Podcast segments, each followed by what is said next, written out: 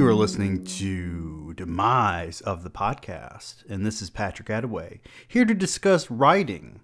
Specifically today, Bret Easton Ellis's writing as we delve into American Psycho, and I have been nervous about this for weeks because, as I've discussed on previous episodes, this book has been covered. People have done podcasts, they've written theses, they've probably done a dissertation on this book you can find so much scholarly work on American Psycho. It's unbelievable. Not just the book, but also the film. And people love the film. And if you have come to this podcast thinking that I'm going to be talking about the movie, you are partially incorrect. I probably will discuss the movie during some points of the podcast, but this is more about the book by Bret Easton Ellis. Now, I can discuss a lot of different things with this book. And I am going to try and take my time and really delve into things, do plenty of reading and analysis. But I don't think that I can really offer anything particularly new. I am a white male, and this was written by a white male. The difference between me and Bret Easton Ellis is that Bret Easton Ellis is not a straight male. He is a uh, gay male. So his perspective is a little bit different than mine. And if you've ever read the book White, you will find that his perspective is different from a lot of people. But all that aside, I am also a rural southern man. I grew up in Georgia, so my perspective is going to be much different than a guy in New York and I can't offer a feminist perspective on this because, well, despite the fact that I do believe in women's equality and whatnot, I am not a woman. So I cannot give you that if that is what you've come here for for some unknown reason. Now, there are a lot of different ideas about what it all means. Does Patrick Bateman actually kill people? Is this book misogynistic? Is this book feminist? I can go on and on about both of those, and I probably will at some point. But a friend of mine has been reading this book, and she is a very intelligent woman. And I haven't gotten the perspective of a woman on this book before, not on a personal level at least. So, when this book came out, before it even came out, feminist groups were wanting the book to be banned. They didn't want it to be published. Bret Easton Ellis got death threats. If you read my book, Price of the Trinity, which both of my books, Demise and Price of the Trinity, are set in alternative timelines, Bret Easton Ellis is murdered in the early 90s for publishing this book by a radical feminist group. So, this book is very transgressive. People are still offended by this book today. And there are many who write Bret Easton Ellis off as sexist or misogynistic. So, I don't think that you should listen to this podcast if you're expecting that sort of perspective. I am kind of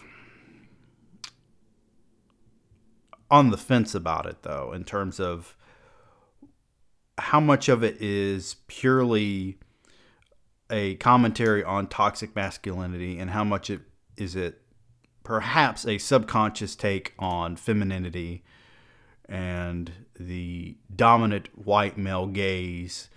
Could american psycho be sexist? Could it be misogynistic I really cannot offer that interpretation of the book because I don't see it that way. When I read this book when I was 17, you have to keep in mind, for those of you listening for the first time, I was raised by a single mother, didn't have any siblings, and women were very much a part of my life in terms of the people who were influencing me and kind of controlling me.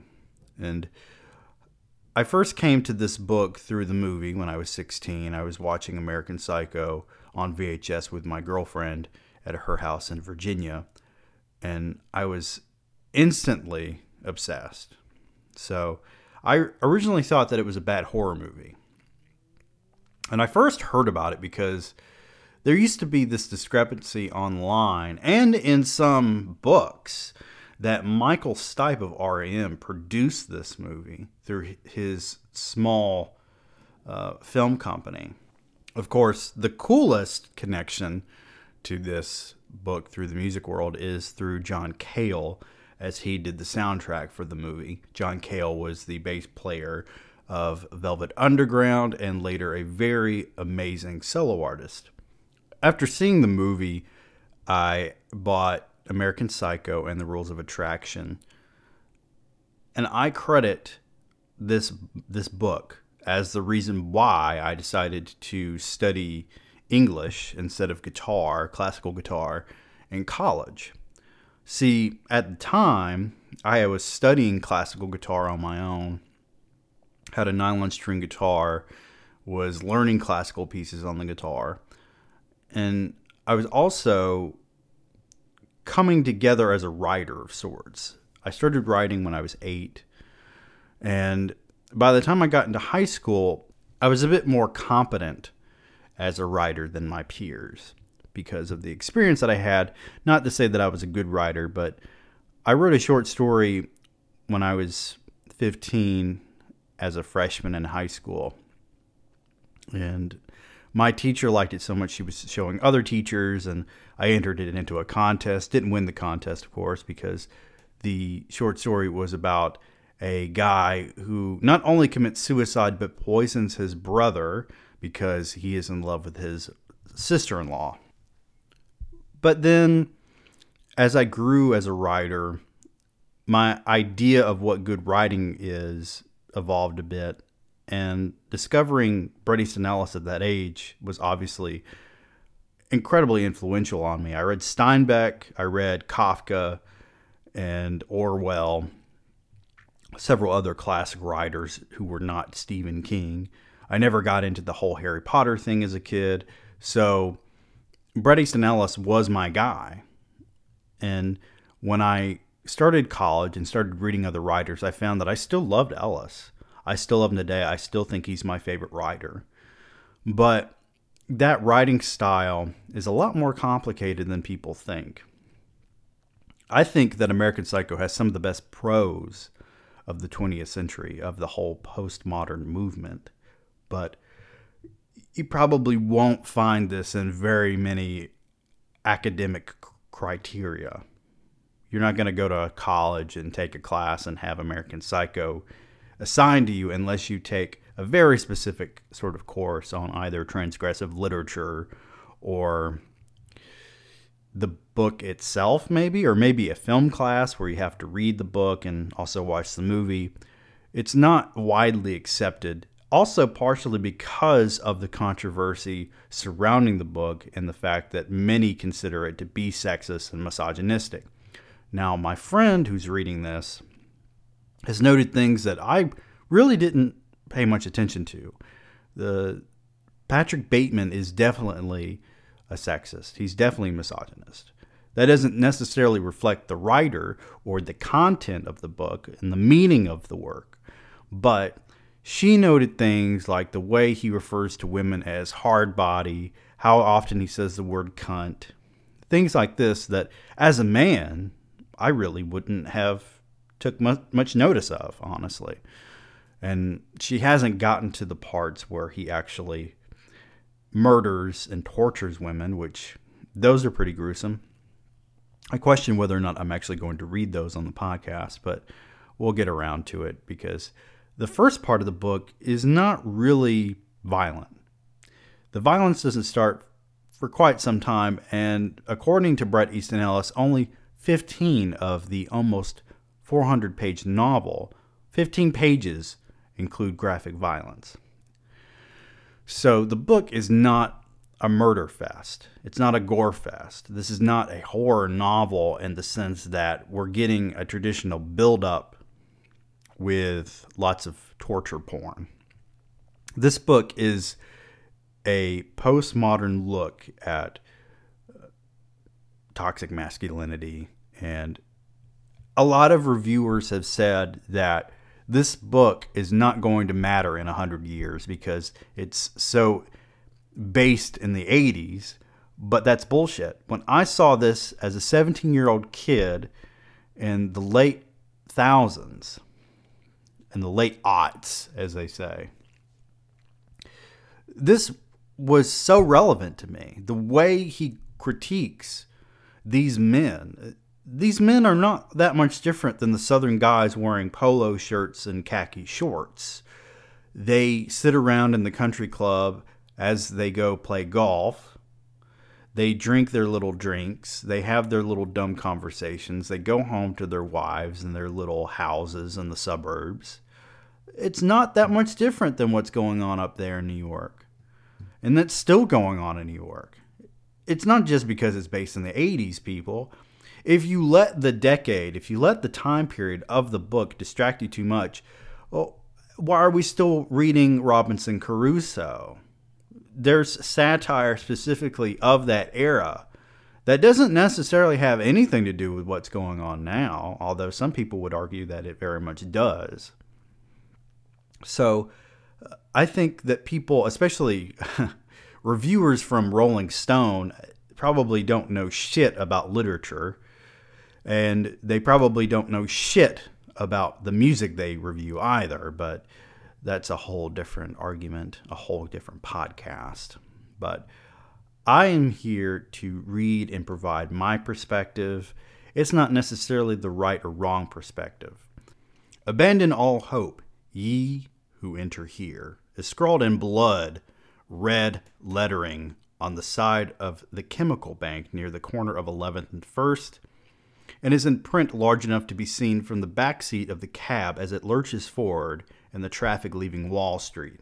And just as Timothy Price notices the words a bus pulls up, the advertisement for Les Miserables on its side blocking his view, but Price, who is with Pierce and Pierce, in 26 doesn't seem to care because he tells the driver he will give him $5 to turn up the radio, Be My Baby on WYNN, and the driver, black, not American, does so. First paragraph is one sentence. Abandon all hope, ye who enter here, is scrawled in blood. And then we have the reference to Wall Street. Timothy Price is 26. Les Miserables, and the note that he works with Pierce and Pierce, and the reference to Be My Baby, and the driver who was black and not American. So, this one paragraph says a lot about Patrick Bateman. For one thing, a lot of people would not describe paint being blood red. They might say crimson, they might just say red, but blood red. And mind you, the opening sentence ends with blood, and then the next line begins with red lettering. This is all done on purpose. The first few words, abandon all hope, ye who enter here, are capitalized and in bold. This is a message from the writer, folks. And a lot of you are listening to this and probably rolling your eyes like, yes, I know this already. Well, if you know this already, uh, go listen to a different podcast. But Price is probably Bateman's best friend, the only person who he really has any interest in. And as I was discussing this book with my friend, who is the lady I mentioned earlier, she and I have discussed the possibility that Patrick Bateman is gay. Bret Easton Ellis has stated in an interview that Patrick Bateman is obviously homosexual, but he, as the writer, did not want people to collude his own sexuality and interpret the book through that lens. So, yeah, it's a high possibility even if the writer says that he's gay. Bret Easton Ellis is not known for being honest people, but uh, it's there's a high possibility that Patrick Bateman is into Tim Price, but we also get a glimpse at the fact that this is a 26 year old guy. We could call him a kid, really, who's working on Wall Street. In the movie, all these gentlemen do not look like they're in their mid to late 20s. They all look like they're in their mid 30s. I am 29 and I don't look as old as, as Christian Bale in American Psycho. These men, it might just be that the way they're, they're dressed, but also most 26 year old guys I know don't have the competency to work on Wall Street. Now, I'm sure that there are men and women in their mid to late 20s who are working on Wall Street and successful. I would say that they are in the minority, but again, I'm just a, a country bumpkin from a rural town in Georgia. I'm resourceful, Price is saying. I'm creative. I'm young, unscrupulous, highly motivated, highly skilled. In essence, what I'm saying is that society cannot afford to lose me. I'm an asset. Price calms down, continues to stare at the cab's dirty window, probably at the word fear sprayed in red graffiti on the side of the, a McDonald's on 4th and 7th. I mean, the fact remains that no one gives a shit about their work. Everybody hates their job. I hate my job. You've told me you hate yours. What do I do? Go back to Los Angeles? Not an alternative. I don't I didn't transfer from UCLA to Stanford to put up with this. I mean, I am alone in thinking we're not making enough money. Like in a movie, another bus appears, another poster for Les Miserables replaces the word. Not the same bus because someone has written the word dyke over Eponine's face. I don't know how to say her name. Give me a break. Tim blurts out, I have a co op here. I have a place in the Hamptons, for Christ's sakes. Parents guy. It's the parents. I'm buying it from them. Will you fucking turn this up? He snaps but distracts but distractedly at the driver, the crystal still blaring from the radio. It don't go up no higher, maybe the driver says. Timothy ignores him and irritably continues, I could stay living in the city if they just installed Blaupunkts in the cabs, maybe the ODM 3 or ORC2 dynamic tuning systems. His voice softens here. Either one. Hip, my friend. Very hip. Have we gotten anything from Patrick Bateman here yet? Nope. It's all Tim Price. Tim Price is almost like the protagonist in a sense. Of course, he's not, but creative writing professors will tell you to open with the most important character in your book. And thus far, you don't necessarily get that we're getting anything from Patrick Bateman yet, unless you're familiar with the book beforehand. If you open this blindly, you would think that this whole thing was about Tim Price. Diseases! he exclaims, his face tense with pain. There's this theory out now that if you can catch the AIDS virus through having sex with someone who is infected, then you can also catch anything, whether it's a virus per se or not Alzheimer's, muscular dystrophy, hemophilia, leukemia, anorexia, diabetes, cancer, multiple sclerosis, cystic fibrosis, cerebral palsy, dyslexia for Christ's sakes. You can get dyslexia from pussy. I'm not sure, Guy, but I don't think dyslexia is a virus. Oh, who knows? They don't know that. Prove it. If you haven't caught on yet, Tim Price is probably high on cocaine. And I, as a man, would probably not give a second thought to him saying you can get, get dyslexia from pussy. But if I were a woman reading this, well, maybe. So these gentlemen have already set the standard. They do not view those with HIV or AIDS as worthy of living. They think that this disease can cause other complications. Well, Patrick Bateman may not, but uh, he's best friends with Tim Price. and then you can get dyslexia from pussy. Well,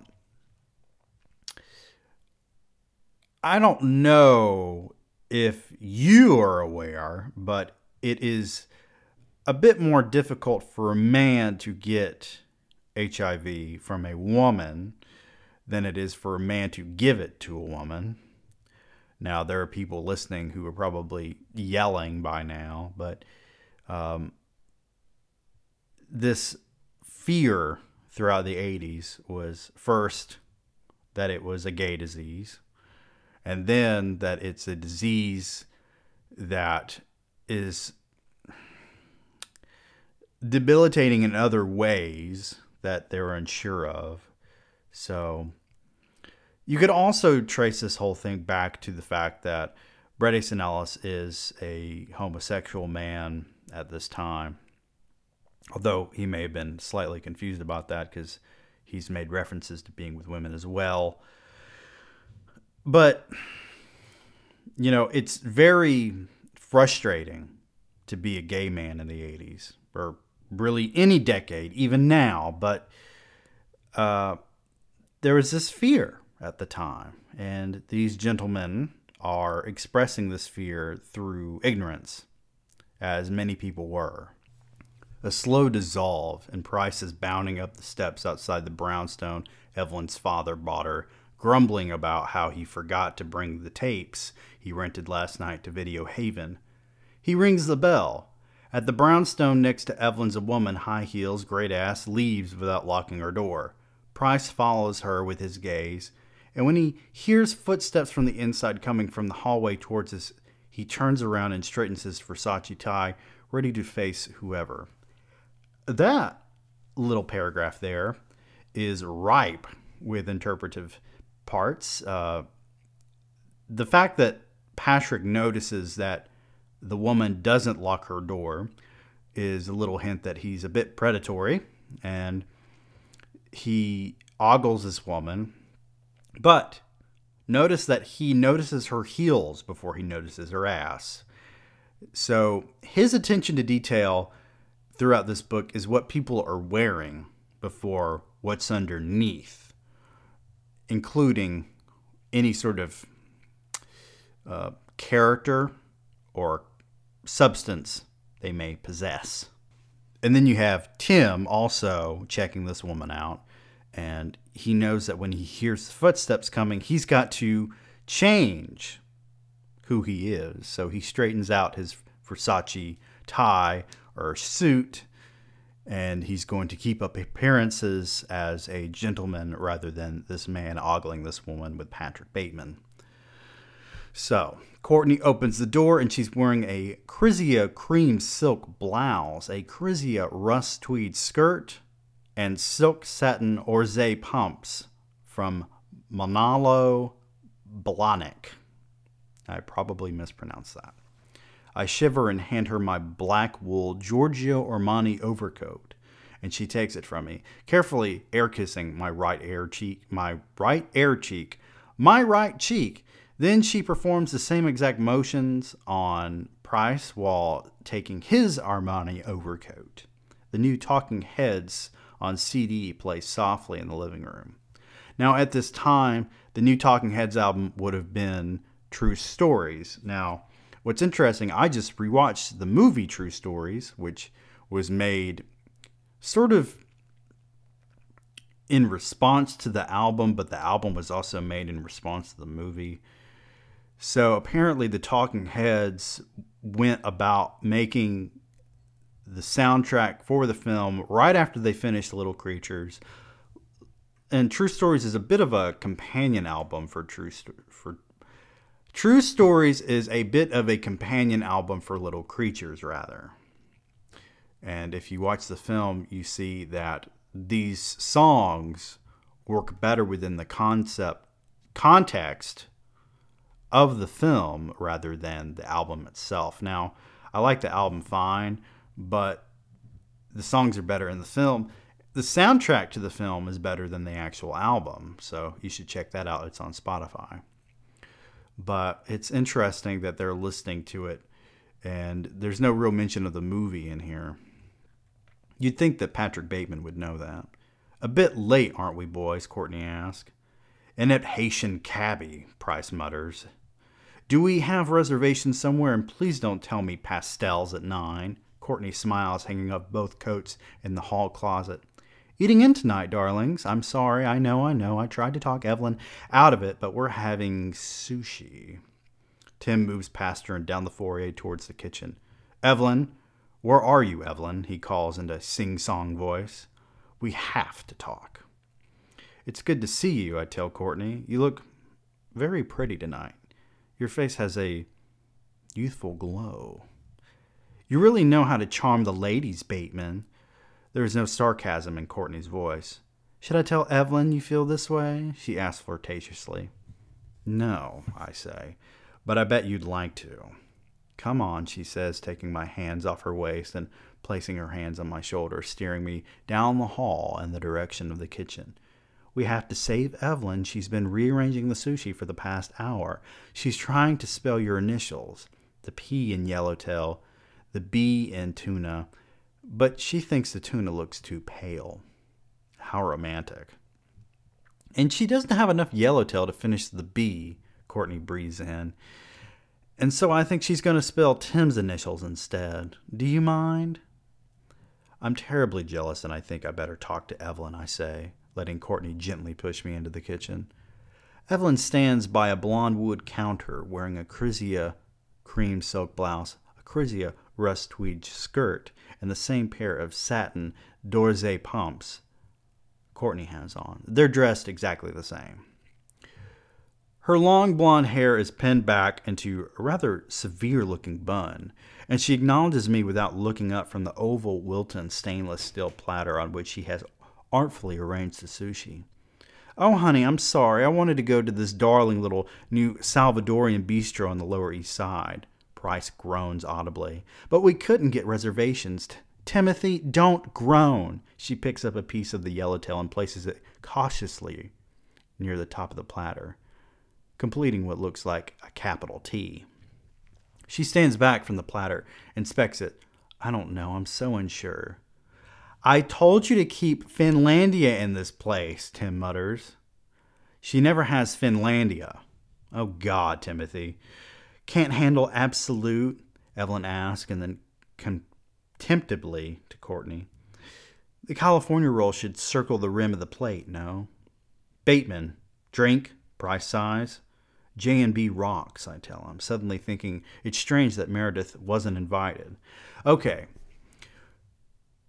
The point about these two women being dressed the same way, with the only real difference is Evelyn's hair being in a bun. Well, Courtney is the woman showing them hospitality. Evelyn is the one who is the more shrewdish of the two. And if you haven't figured it out yet, Courtney and Patrick are fucking. Evelyn is Patrick Bateman's fiance, and he's not terribly into her. Now, in the rules of attraction, it, mean, it mentions that they go to the Caribbean together, I believe, or maybe the Bahamas. Are the Bahamas in the Caribbean? I don't know. I'm stupid. But the bun is supposed to represent how she is more reserved than Courtney. Courtney is probably the one coked up and more into maybe trying anal with Patrick, whereas Evelyn is very much starfishing in bed. Why am I noting how these women probably are in bed? Well, that's what matters to Patrick Bateman. Okay. So, in order to understand the women in this book, you have to see them through Patrick Bateman's eyes. Now, my friend who's also reading this book noted that she likes Evelyn. And that was weird to me because I figured everyone disliked Evelyn because Patrick Bateman doesn't like Evelyn. And the film, she's portrayed by Reese Witherspoon, which might make some people like her automatically. But at the time, Reese Witherspoon didn't have the same kind of cultural cachet. You know, I'm pretty sure this was before Legally Blonde. Unbeknownst to both Patrick and Tim, Evelyn has invited two friends over, Vanden and Stash. Ahem, I cough. Vanden looks over warily, probably drugged to the eyeballs. Stash doesn't move. Hi, Pat Bateman, I say, offering my hand, noticing my reflection in a mirror hung on the wall and smiling at how good I look. She takes it, says nothing. Stash starts smelling his fingers. Smash cut, and I'm back in the kitchen. Let's get her out of there, Price is seething. She's doped up watching MTV, and I want to watch the goddamn MacNeil Lehrer report. Evelyn is still opening large bottles of imported beer and absently mentions, We've got to eat this stuff soon, or else we're all going to be poisoned. She's got a green streak in her hair, I tell them, and she's smoking. Bateman, Tim says, still glaring at Evelyn. Yes, Timothy? You're a doofus. Oh, leave Patrick alone, Evelyn says. He's the boy next door. That's Patrick. You're not a doofus, are you, honey? Evelyn is on Mars, and I move toward the bar to make myself another drink. Boy next door, Tim smirks and nods, then reverses his expression and hostilely asks Evelyn again if she has a lint brush. Evelyn finishes opening the Japanese beer bottles and tells Courtney to fetch Stash and Vanden. We have to eat this now or else we're going to be poisoned, she murmurs, slowly moving her head, taking in the kitchen, making sure she hasn't forgotten anything. If I can tear them away from the latest Megadeth video, Courtney says before exiting. I have to talk to you, Evelyn says. What about? I come up to her. No, she says, then pointing at Tim, to Price. Tim stares at her fiercely. I say nothing and stare at Tim's drink. Be a hun, she tells me, and place the sushi on the table. Tempura is in the microwave, and the sake is just about done boiling. Her voice trails off as she leads Price out of the kitchen. I'm wondering where Evelyn got the sushi, the tuna, yellowtail, mackerel, shrimp, eel, even bonito. All seem so fresh, and there are piles of wasabi and clumps of ginger placed strategically around the Wilton platter. But I also like the idea that I don't know, will never know, will never ask where it came from, and that sushi will sit there in the middle of the glass table from Zona that Evelyn's father bought her, like some mysterious apparition from the Orient, and as I set the platter down, I catch a glimpse of my reflection on the surface of the table. My skin seems darker because of the candlelight, and I notice how good the haircut I got at Gio's last Wednesday looks. I make myself another drink. I worry about the sodium level and the soy sauce. These are interesting details from Patrick. Uh, I've never once tried soy sauce. I don't like soy sauce. I've never once tried any sauce and thought about the sodium content. But Patrick is the type to note that Diet Pepsi is better for getting drunk if you're mixing it with alcohol than Diet Coke. By the way, Diet Coke has more caffeine in it than Coke. There's a Patrick Bateman detail for you. But there's obviously something going on between Evelyn and Tim Price because their relationship is more than just a casual friendship. I am not that close with any of my wife's friends. I have to read this section. As they're all sitting down to eat the sushi, Tim is sort of unnerving Bateman because uh, Tim Price is a, a little ignorant when it comes to anything regarding culture or the American economy. Oh, come on, Price, I say. There are more important problems than Sri Lanka to worry about. Sure, our foreign policy is important, but there are more pressing problems at hand. Like what? he asked. By the way, why is there an ice cube in my soy sauce? No, I start. Well, we have to end apartheid for one, and slow down the nuclear arms race, stop terrorism and world hunger. Ensure a strong national defense, prevent the spread of communism in Central America, work for a Middle East peace settlement, prevent U.S. military involvement overseas. We have to ensure that America is a respected world power. Now that's not to belittle our domestic problems, which are equally important, if not more. Better and more affordable long term care for the elderly, control and find a cure for the AIDS epidemic, clean up environmental damage from toxic waste and pollution, improve the quality of primary and secondary education. Strengthen laws to crack down on crime and illegal drugs. We also have to ensure that college education is affordable for the middle class and protect Social Security for senior citizens, plus conserve natural resources in wilderness areas and reduce the influence of political action committees. The table stares at me uncomfortably, even Stash. But I'm on a roll. But economically, we're still a mess. We have to find a way to hold down the inflation rate and reduce the deficit. We also need to provide training and jobs for the unemployed as well as protect existing American jobs from unfair foreign imports. We have to make America the leader in new technology. At the same time, we need to promote economic growth and business expansion and hold the line against federal income taxes and hold down interest rates while promoting opportunities for small businesses and controlling mergers and big corporate takeovers. Price nearly spits up his Absolut after this comment, but I try to make eye contact with each one of them, especially Vanden, who, if she got rid of the green streak and leather and got some color, maybe joined an aerobics class, slipped on a blouse, something by Laura Ashley, might be pretty. But why does she sleep with Stash? He's lumpy and pale and has a bad cropped haircut and is at least 10 pounds overweight. There's no muscle tone beneath the black shirt. But we can't ignore our social needs either. We have to stop people from abusing the welfare system. We have to provide food and shelter for the homeless, and oppose racial discrimination, and promote civil rights while also promoting equal rights for women, but change the abortion laws to protect the right to life, yet still somehow maintain women's freedom of choice. We also have to control the influx of illegal immigrants. We have to encourage a return to traditional moral values and curb graphic violence on TV, in movies, and popular music everywhere. Most importantly, we have to promote general social concern and less materialism in young people. I finish my drink. The table sits facing me in total silence. Courtney smiling and seems pleased.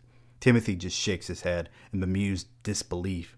Evelyn is completely mystified by the turn the conversation has taken, and she stands unsteadily and asks if anyone would like dessert. If you break down everything that Patrick Bateman just said, these are ideals from both the left and the right. And you could dissect this and come up with something that either side of the political spectrum would like. Now, he mentions American jobs and illegal immigration, which is interesting because I just read this whole thing on eugenics and the fear that illegal immigrants were going to take over jobs and impregnate our women, and we'd have a bunch of uh, unpure children roaming around America. So, this is something that is obviously still an issue in America. This was written in the 80s. The eugenic stuff was the early 20th century and late 19th century. So, this fear, this xenophobia, is still permeating through our culture. And Patrick Bateman is very much in the middle of the aisle politi- politically. He admires Donald Trump, but Donald Trump is not the same kind of figure that he was then. And there's a chance that, yeah, he probably would vote for Trump now because Patrick Bateman, despite the fact that he gives the impression that he's intelligent and not a racist, does not care about anything but making money, appearing wealthy, being the smartest guy in the room. That whole spiel it doesn't make sense to anyone in that goddamn room. And Tim Price knows that Patrick Bateman is putting on a show. That's why he looks at him like that. Patrick Bateman is essentially spewing bullshit here, and he wants to appear intelligent. But all that stuff is things that you could find in a newspaper and just string together. He probably rehearsed all of that in the mirror one day. Skipping ahead to page 23 here. Evelyn laughs and claps as if delighted by Timothy's reluctance to vacate. Come on, fella, I say as I push him roughly out of the bedroom. Betty by time. He still manages to blow her a kiss before I get him out and away.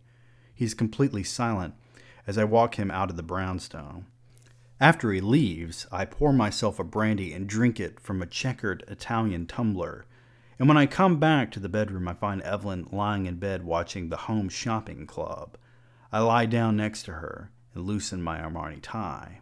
Finally, I ask something without looking at her. Why don't you just go for Price?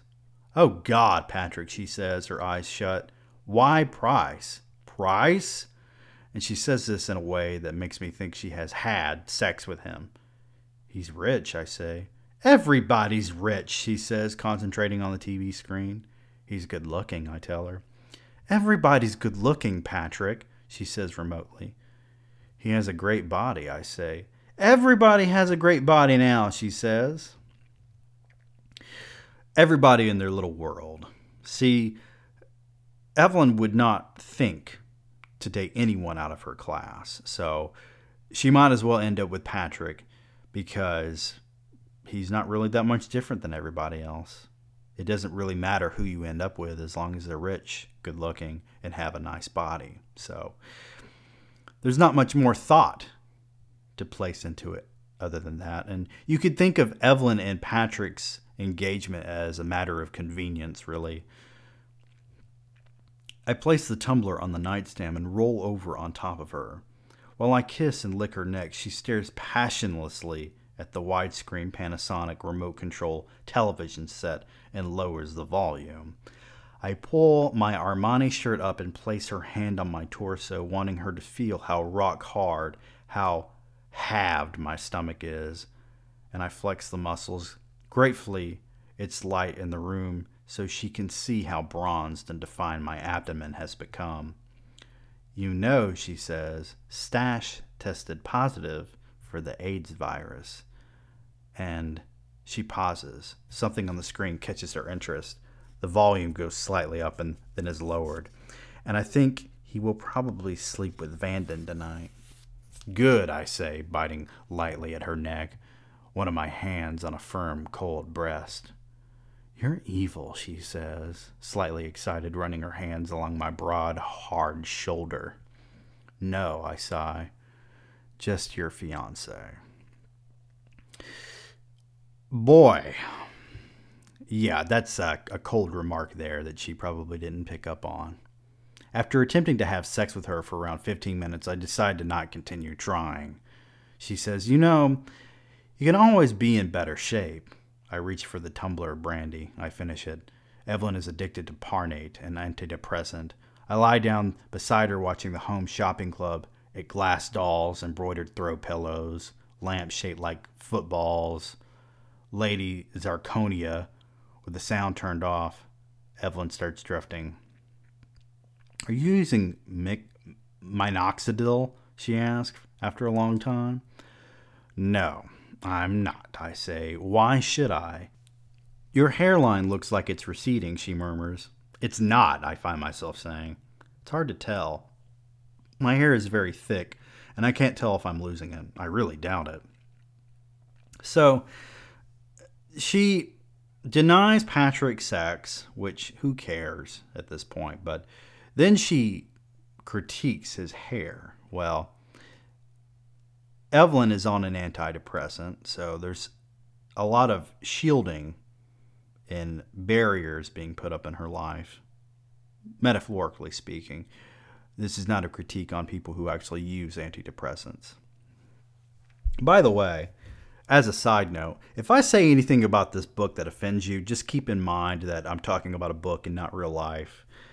I once had a person call me an incel because I said that Ramona Flowers changes her hair color in Scott Pilgrim versus the World because, or versus whatever, because she doesn't have a true identity. She's in an identity crisis. She doesn't know who she is, and she's trying to find herself.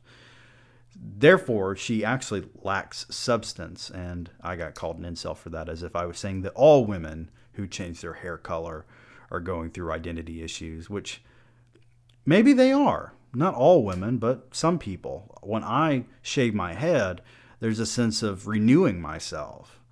And it's not necessarily an identity issue, but maybe it is. Who knows? But right now, Evelyn is negging Patrick Bateman in a sense when she mentions that uh, he can always look better, he can always be in better shape after going through the whole spiel about why she wouldn't be interested in Tim Price versus Patrick Bateman. At no point does she make Patrick Bateman feel secure about himself. She doesn't do much to sway him from thinking that she's fucking Tim Price. And then she says that it looks like his hairline is receding, which to say that to a man in his 20s is not very nice.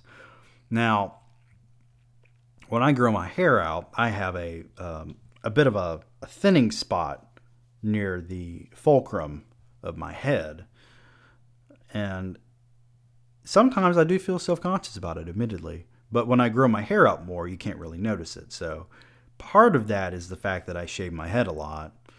But if I grew it out, let it be thicker, yeah, you wouldn't really notice it. But there are some men my age, their late 20s, early 30s, who have these issues. And it's not really nice to bring up. And it's one of those things like so we're talking about masculinity and toxic masculinity, where there's another side to that, and our society has deemed things like balding, receding hairlines, the size of our penises. These are things that are worth critiquing for some reason, and we should feel bad about it. We're lesser men because of it.